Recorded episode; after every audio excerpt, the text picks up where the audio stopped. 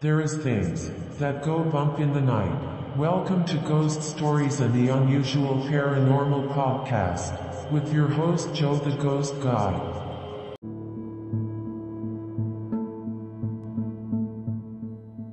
Good morning, good afternoon, good evening, wherever you are across the country and around the world. You are listening to Ghost Stories and the Unusual Paranormal Podcast. I am your host, Joe the Ghost Guy. I got a question for my listeners out there. How do you uh, listen or get your news? Do you listen to it on the radio? Watch it on your favorite local stations? Here in Arizona, we got Channel 3, Channel 12, my personal favorite, a Channel 10. Know, what do you, uh, you know, what channel do you like? Or do you happen to uh, go to the local newsstand and pick up your uh, newspaper? Or uh, here you go to local uh, Circle K or QT and pick it up. And, and uh, once you get the newspaper, what do you look for? Well, sometimes you, uh, you know, sometimes I look at my, uh, I'll go to the sports page and sometimes cheer for your you know, favorite team and that they won, or you know, sometimes uh, you know they don't uh, do so good, and you just give them a good cry and you know, Oh no! yeah, sometimes that way too. You know, oh no, they lost, or do you uh, enjoy your uh, favorite uh, comic strip in the comics section? You know, do you uh, like?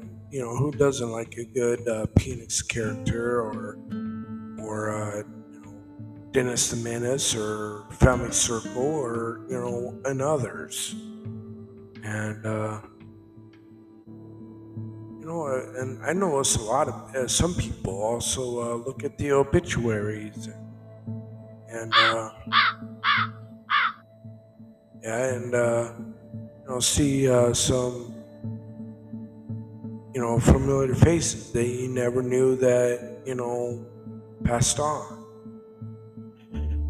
And uh, and sometimes, what if you know you look at a newspaper and read an article that happens to be strange, that happens to be in the newspaper, some news that you would never thought of in a million years beyond in it.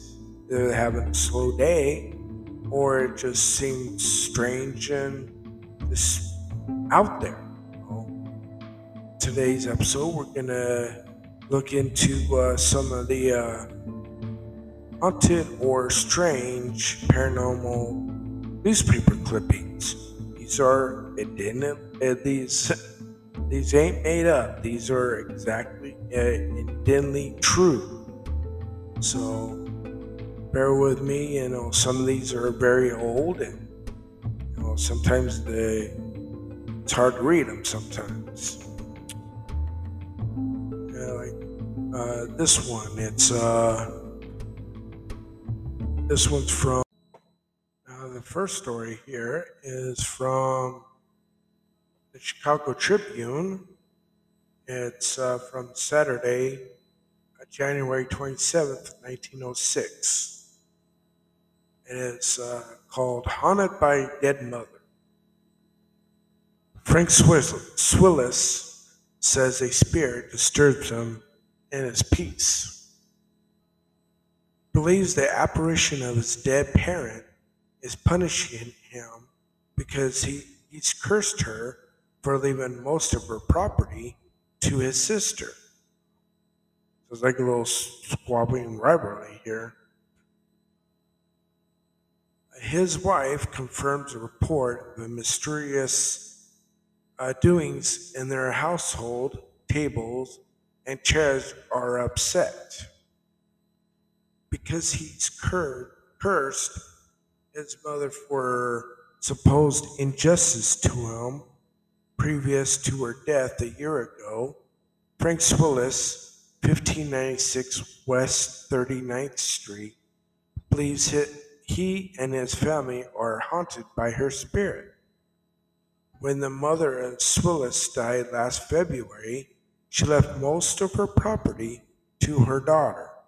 The son thought he had been treated unjustly, and his anger over the matter caused him to utter violent ex- uh, expressions against the dead mom or dead woman.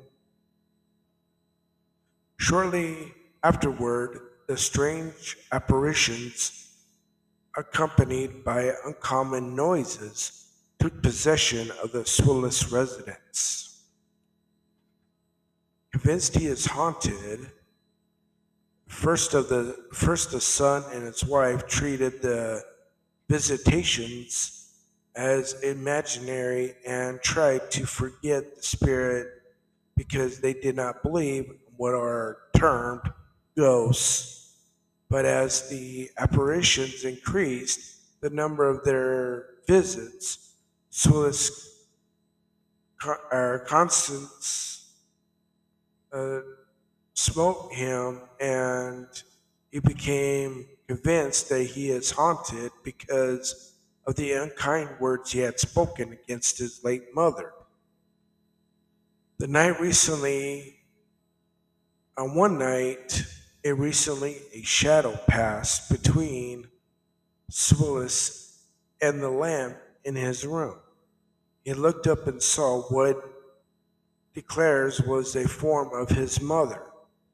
Mrs. Swillis also saw the apparition since the tables and the chairs had been moved to and fro, the water had been turned on and off at the sink, and nobody was near it bothered while at work. Well, until two, uh, two weeks ago, Swillis was a night watchman at one of the warehouses, a Swifting company, and at the stockyards. But the avenging spirit haunted him there too. So he sought a day position on the kill floor of the Swift plant. I'm convinced that there is more to these apparitions than I first thought, Swillis said, said last evening. I know I haven't imagined the things that have happened recently, Mrs. Willis corroborated with her husband's story. The mother of the haunted man was Mrs. F. Swansky, Kowalski, she lived with her daughter, Dr. F. Reinstorm, at 1003 West 31st Place. She says, My mother was always kind to all of us, said she said, Dr. Uh, Grimstorm. And if Frank is followed by her specter, or a specter, it is because of his conscience troubles him. He sees her as his own consciousness, and then he believes that he is being pursued. Next story is called The Tennessee Ghost or The Bell Ghost.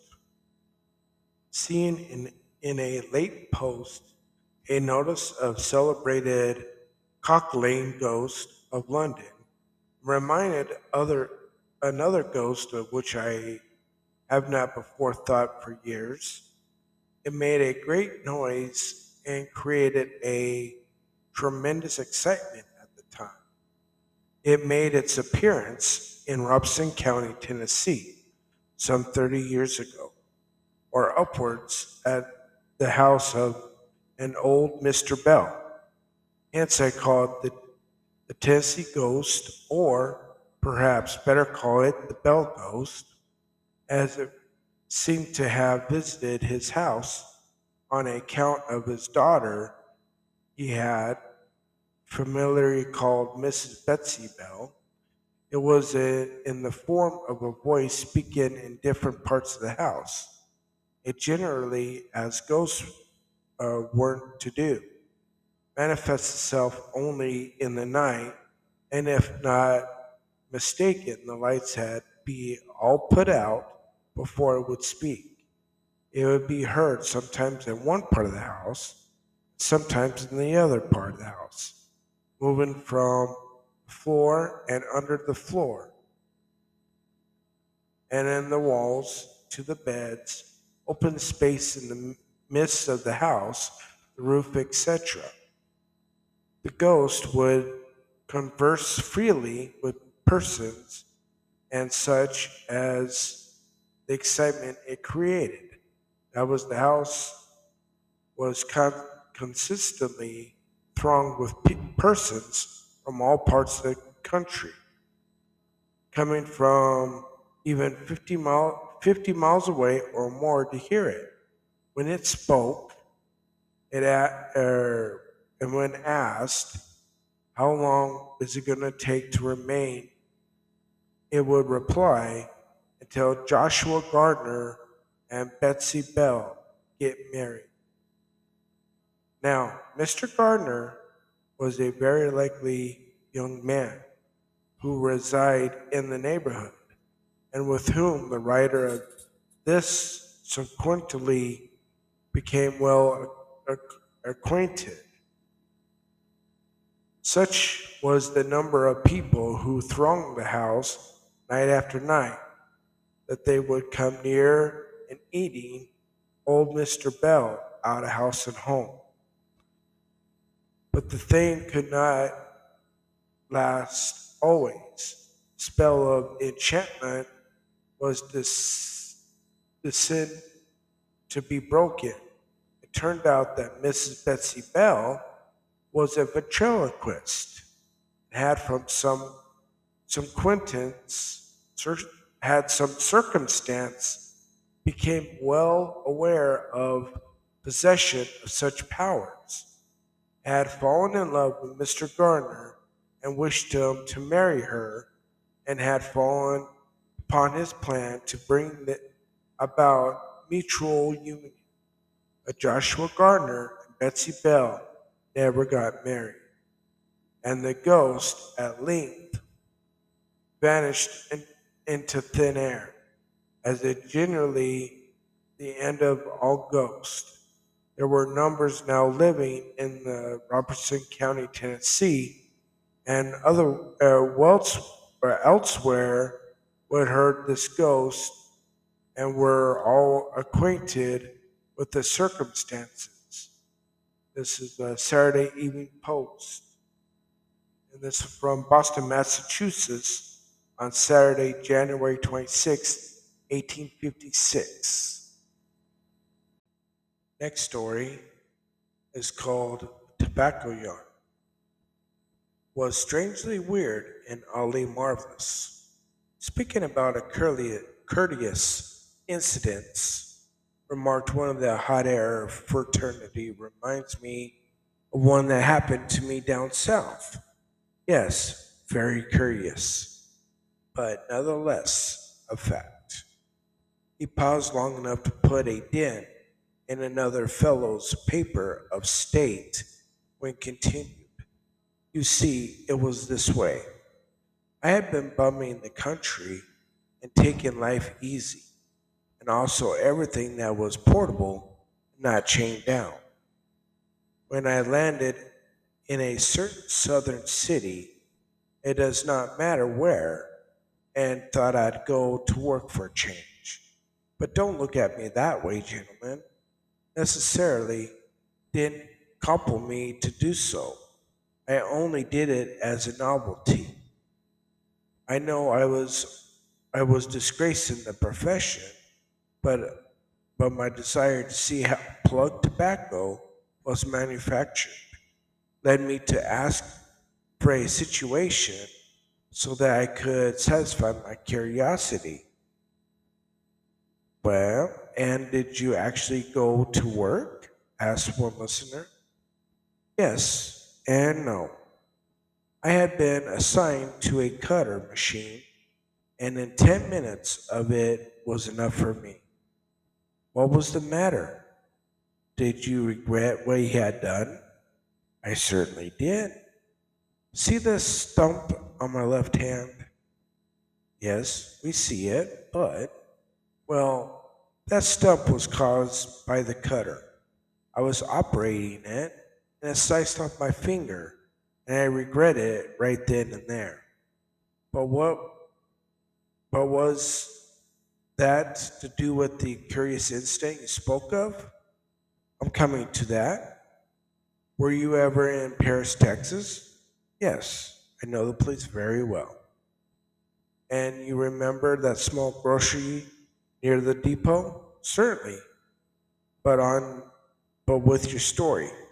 Well, I went there and after giving the pr- proprietor a hard look story, he handed me something to eat and a plug to, of tobacco.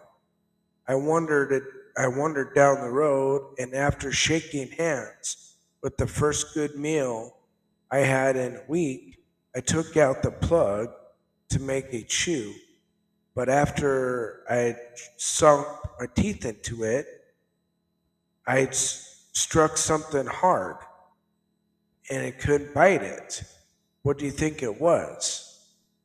A piece of wood or something kind? No, sir. You were way off. Well, what was it? You may not believe it, gentlemen, but when I had cut my cut the plug in half, I found that it was a piece of the finger that I lost two years before in the South. Ouch. Some men would like to die in a in a cook shop and be buried in a wine cellar.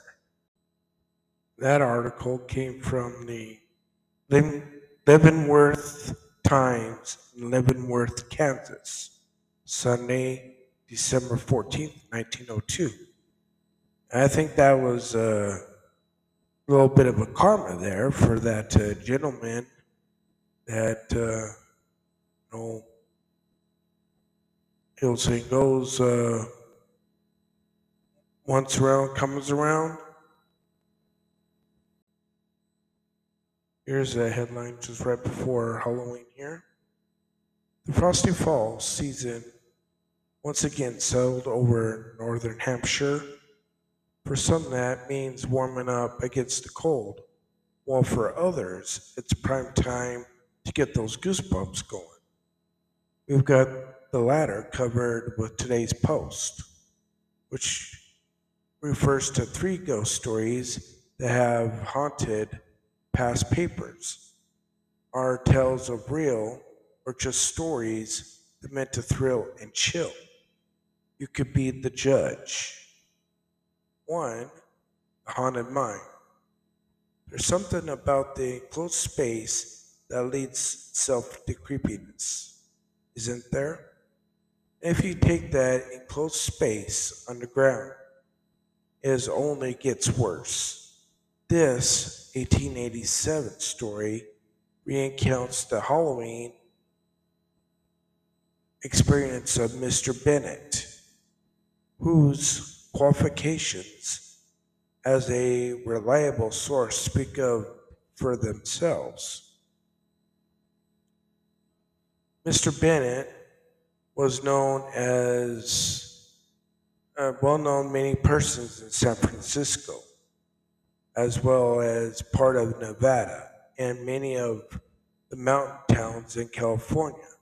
He was for a number of years an employee of Wells Fargo and Company, and in the old staging days had charge as superintendent was in charge of superintendent of all their horses and coaches, and as much of the time traveling to and fro over their routes. He is an every truth, uh, truthful man and a Pacific Coast pioneer, and a man who throughout his life was feared. No evil thing that walks by night in fog or fire by lake or north fin, blue meaner hag or stubborn, unlad ghost that breaks his magic chains that curfew time.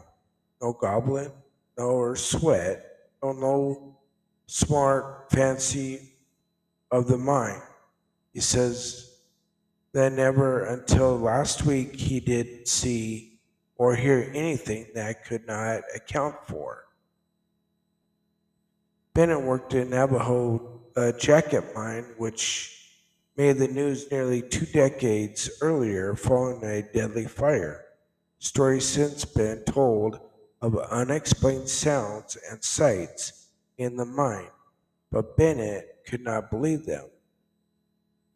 That is, until the day he had re- retrieved uh, a pair of shovels from, from the empty thousandth level, one thousandth level.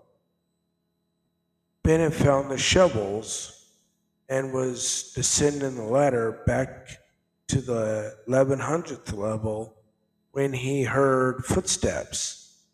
At the at first, Bennett thought it was just a foreman, Pete Legman, but Legman would have used a light, and footsteps were approaching from complete darkness.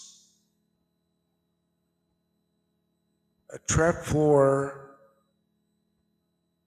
truck floor was moving down with his lantern below the hole in the floor but his head still through it. He was startled and hearing the splendid, or splendid of of heavy footsteps continuing tapping over the planks directly towards him.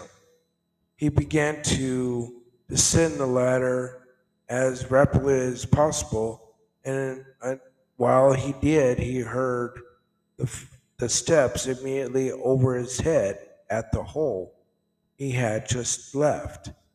He pursued down to the ladder a short distance until he reached an ore chute and leads, leads down from the floor in which the footsteps were heard. Noticing he knew there were no men were working on the level, but it came into his head that Pete Langdon might possibly have followed him up to the part of the mine. Through the through and through, they struck him that Pete could not have come without the light and would not be tramping about the dark. He called out and asked, who, who was it? And heard no answer. But the footsteps coming closer. Suddenly, two shovels heard under his arm, violently just thrust forward, thrust forward, and sent flying. They trembled, tumbled down the, the ladderway until they came to rest 30 feet away.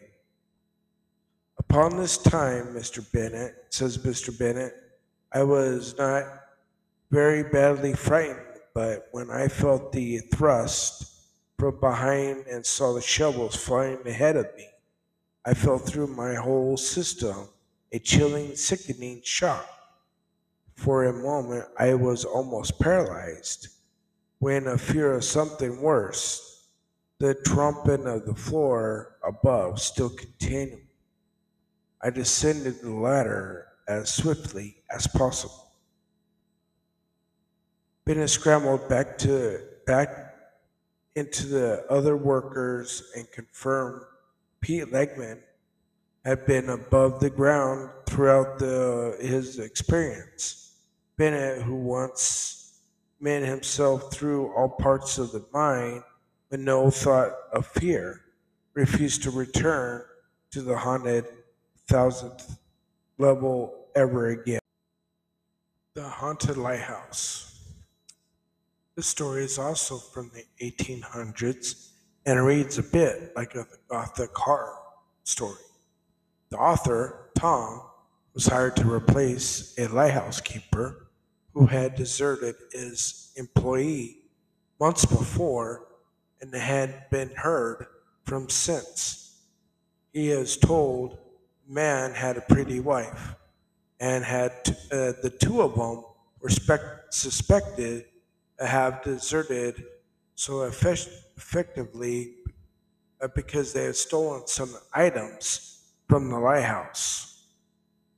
The first night, Tom asked the temporary keeper, Morgan, to stay with him this first night and teach him the ropes. Morgan was reluctant, and Tom noticed his face looked haggard and anxious, but he agreed and skipped the tour of the cellars while showing Tom around the lighthouse, claiming they were never used anyway. And that night passed remarkably. Morgan was all too eager to leave next morning and gave only one strange bit of advice.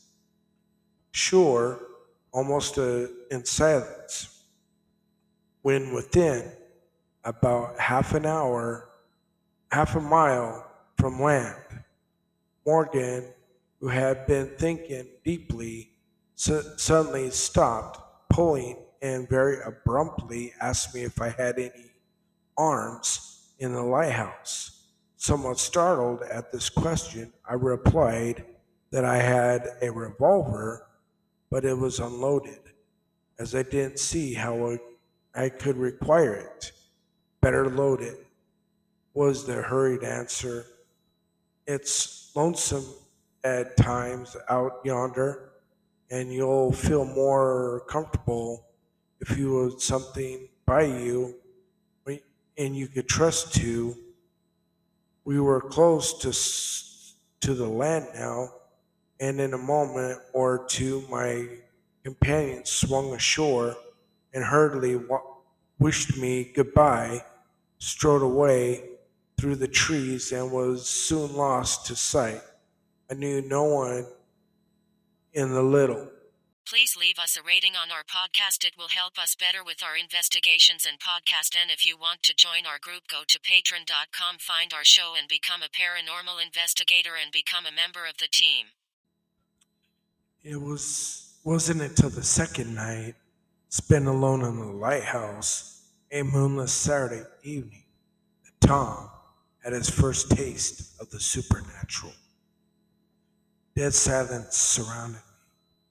the clock had just struck 11, and I was thinking of visiting my lights when suddenly a confused noise of struggling and curses intermingled with the sound of heavy blows arose from beneath me.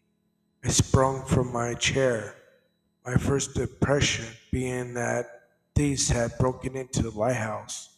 While I stood listening, rapid steps ascending the stairs, and I was, as I turned to seize the poker as my nearest weapon available, the door flew violently open, and to my intense horror, the sound of the oaths and struggling commenced close by.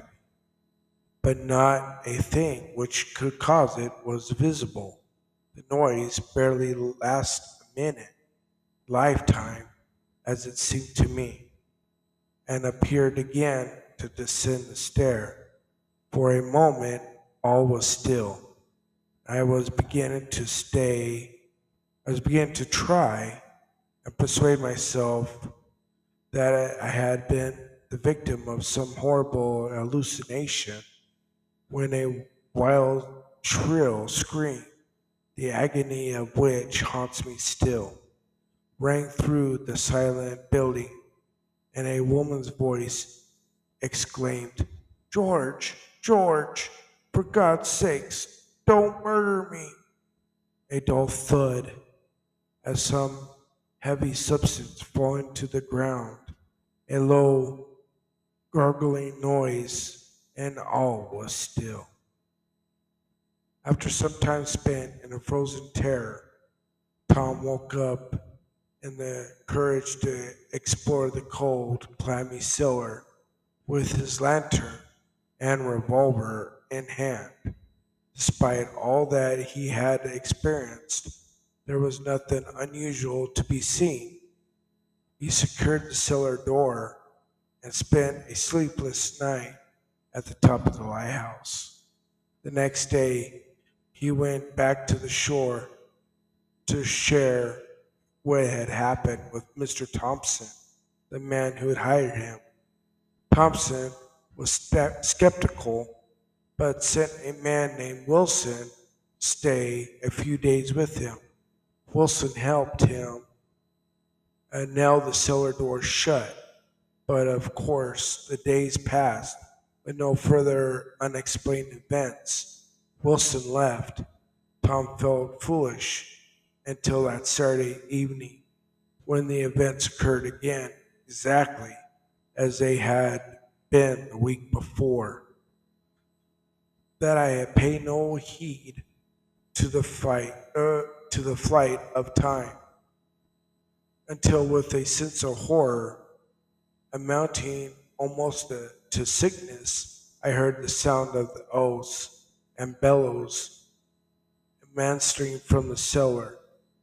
A moment's pause, and the footsteps I heard before extended from the stair, and I crouched into the corner with my eyes dilated and every hair upon my head moving in my agony of terror. The sound of scuffling commenced close by me. Through as before, not a thing was visible. Again, sounds appeared to descend the stair. Again, above the howling of the wind and the roar of the waves, arose the uh, astonished and, and, and. George, George, for God's sakes, don't murder me. How could I pass the reminder of that night? I hardly knew. Nothing more occurred, but I was hard. Uh, it, it was so uh, strong that what I had for the second time heard that reminded the heaven knows how long, crouching by my side, muttering incoherent prayers in my state of hysterical fear, which almost benefit me and my sense with the first straight. It was wasn't until the second night, spent alone in the lighthouse, a moonless Saturday evening, that Tom had his first taste of the supernatural. Dead silence surrounded. The clock had just struck eleven and I was thinking of visiting my lights when suddenly a confused noise of struggling and curses intermingled with the sound of heavy blows arose from beneath me. I sprung from my chair, my first impression being that thieves had broken into the lighthouse while I stood listening rapid steps ascending the stairs. And I was, as I turned to seize the poker as my nearest weapon available, the door flew violently open, and to my intense horror, the sound of the oaths and struggling commenced close by me. But not a thing which could cause it was visible. The noise barely lasted a minute, lifetime, as it seemed to me and appeared again to descend the stair. For a moment, all was still. I was beginning to stay, I was beginning to try and persuade myself that I had been the victim of some horrible hallucination when a wild, shrill scream, the agony of which haunts me still, rang through the silent building and a woman's voice exclaimed, George, George, for God's sakes, don't murder me. A dull thud as some heavy substance falling to the ground a low gurgling noise, and all was still. After some time spent in a frozen terror, Tom woke up in the courage to explore the cold, clammy cellar with his lantern and revolver in hand. Despite all that he had experienced, there was nothing unusual to be seen. He secured the cellar door and spent a sleepless night at the top of the lighthouse. The next day, he went back to the shore to share what had happened with Mr. Thompson, the man who had hired him. Thompson was skeptical, but sent a man named Wilson stay a few days with him. Wilson helped him and nail the cellar door shut. But of course, the days passed with no further unexplained events. Wilson left. Tom felt foolish until that Saturday evening when the events occurred again, exactly as they had been the week before. That I had paid no heed to the fight, uh, to the flight of time until with a sense of horror amounting almost to, to sickness, I heard the sound of the oaths and bellows a emanating from the cellar. A moment's pause, and the footsteps I heard before extended from the stair, and I crouched into the corner with my eyes dilated and every hair upon my head moving in my agony of terror. The sound of scuffling commenced close by me. Through as before, not a thing was visible. Again, sounds appeared to descend the stair. Again, above the howling of the wind and the roar of the waves, arose the uh, astonished and and, and. George, George, for God's sakes, don't murder me. How could I pass the reminder of that night? I hardly knew. Nothing more occurred, but I was hard. Uh, it, it was so uh, strong that what I had for the second time heard that reminded the heaven knows how long, crouching by my side, muttering incoherent prayers in my state of hysterical fear, which almost benefit me and my sense with the first straight. And an expect an inexperienced and ex-celebrated Mr. Thompson once again sent Wilson to act as witness to any further oddities and made plans to come himself the next Saturday evening, aside from the unnerving discovery that the nails in the cellar door had been forcibly ripped out. Wilson and Tom passed that week quickly. On Saturday, Thompson arrived, and all three men took a position directly outside the cellar door. As the clock chimed 11, they heard the shouting and blows begin. The door flew open, and the voice screamed as it had before. This time, a violent vision played out before their eyes.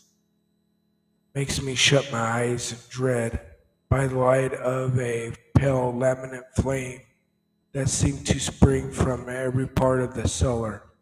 We saw the dead body of a man lying on the ground, the face and head so battered and covered with blood as to make the features undistinguishable. Over it stood a woman in her nightdress, her arms extended as if to ward off a blow. While from a gasping wound in her throat, the blood poured down in torrents. I remember they not acknowledged in Trinity visible in the large blue eyes and the ripping masses of golden hair, contrasting strongly with the blood covered bosom, but no more.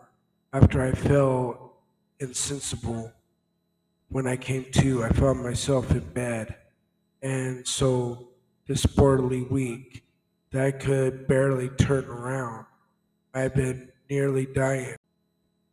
It afterwards turned out from an attack, a brain fever brought on, the doctor said, by over mental excitement. Mr. Thompson arranged the investigation of the cellar and found the bodies of a man and a woman, identified as a local farmer and the wife of the former lighthouse keeper. They tracked down the keeper, got his confession. He suspected the intimate relationship between his wife and the farmer. It had killed them both in a jealous rage despite his wife's protests of innocence. And thus the ghosts of the wronged who had haunted that lovely lighthouse could rest. Their mystery now solved. The Haunted Tower. The story might be familiar, especially to those who have visited the Tower of London before.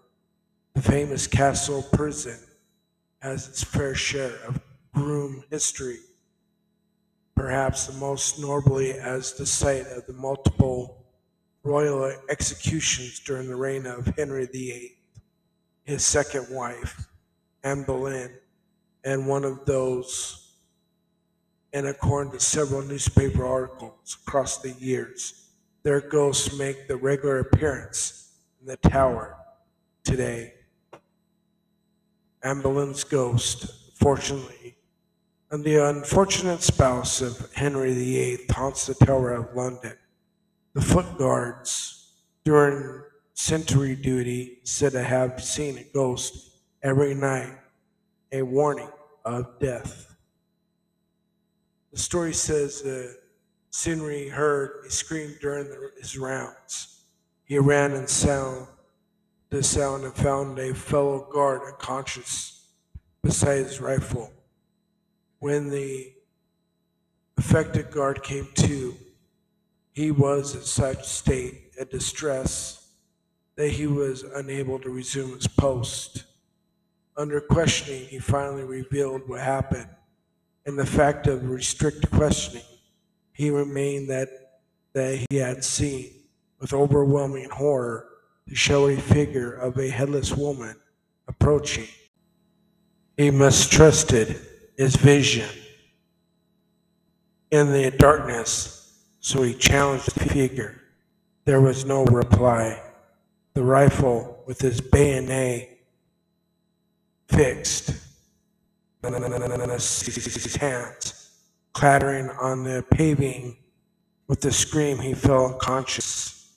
There have been endless stories since that day of how our, her ruthless spirit haunts the gloomy, ancient tower of the people who lived in the neighborhood firmly at rest. They have seen it so many centuries who have patrolled the tower. Their superior officers laugh, but they challenge the sentries often. You can receive this podcast transmission from the following channels Apple iTunes, Amazon Music, Audible, Spotify, or anywhere else you can receive transmissions. And that is our haunted, ghostly headlines from the newspapers. I hope you enjoy it. Please, if you enjoyed it, please uh, contact me by Facebook, either Joseph Scott or Joseph Michael Scott. You reach us on our uh, Facebook, uh, Twitter at uh, Joe the Ghost Guy, and you could reach us at uh, you know anywhere. Um, you know, we have our we have our Patreon, our Patreon for a dollar. You could be a uh, you know paranormal investigator.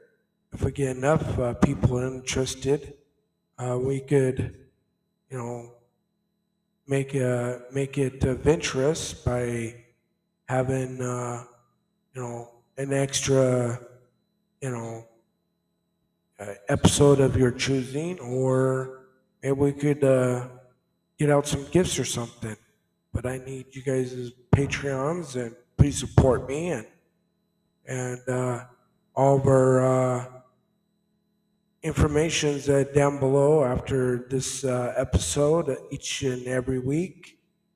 And, you know, and I want to thank all, you know, my, my three wonderful and lovely critics that uh, helped me critique this podcast. And without them, that, you know, I'm, I'd be striving, uh, you know, to being better as far as reading and bringing to you with you know better content and uh, i hope you uh, continue and hope you enjoy this episode again all the information is at the end of this episode thank you and please uh, you know it's october and uh, you know breast uh, breast cancer awareness uh, month and please uh, take care of your loved ones and please uh, take care of the people that have cancer and give them a good hug and tell them you love them. Until then, this is your paranormal investigator, Joe the Ghost Guy, signing out. Adios, amigos. See you later. You can reach us by the following Facebook at Joseph Scott or Joseph Michael Scott, X or Twitter at Joe the Ghost Guy. Write us an email at theparanormalghoststories at gmail.com. No job is too big, no fee is too big. We are ready to believe you. You can catch any and new episodes on YouTube at Ghost Stories and the Unusual Paranormal Podcast, and on TikTok at Joe the Ghost Guy.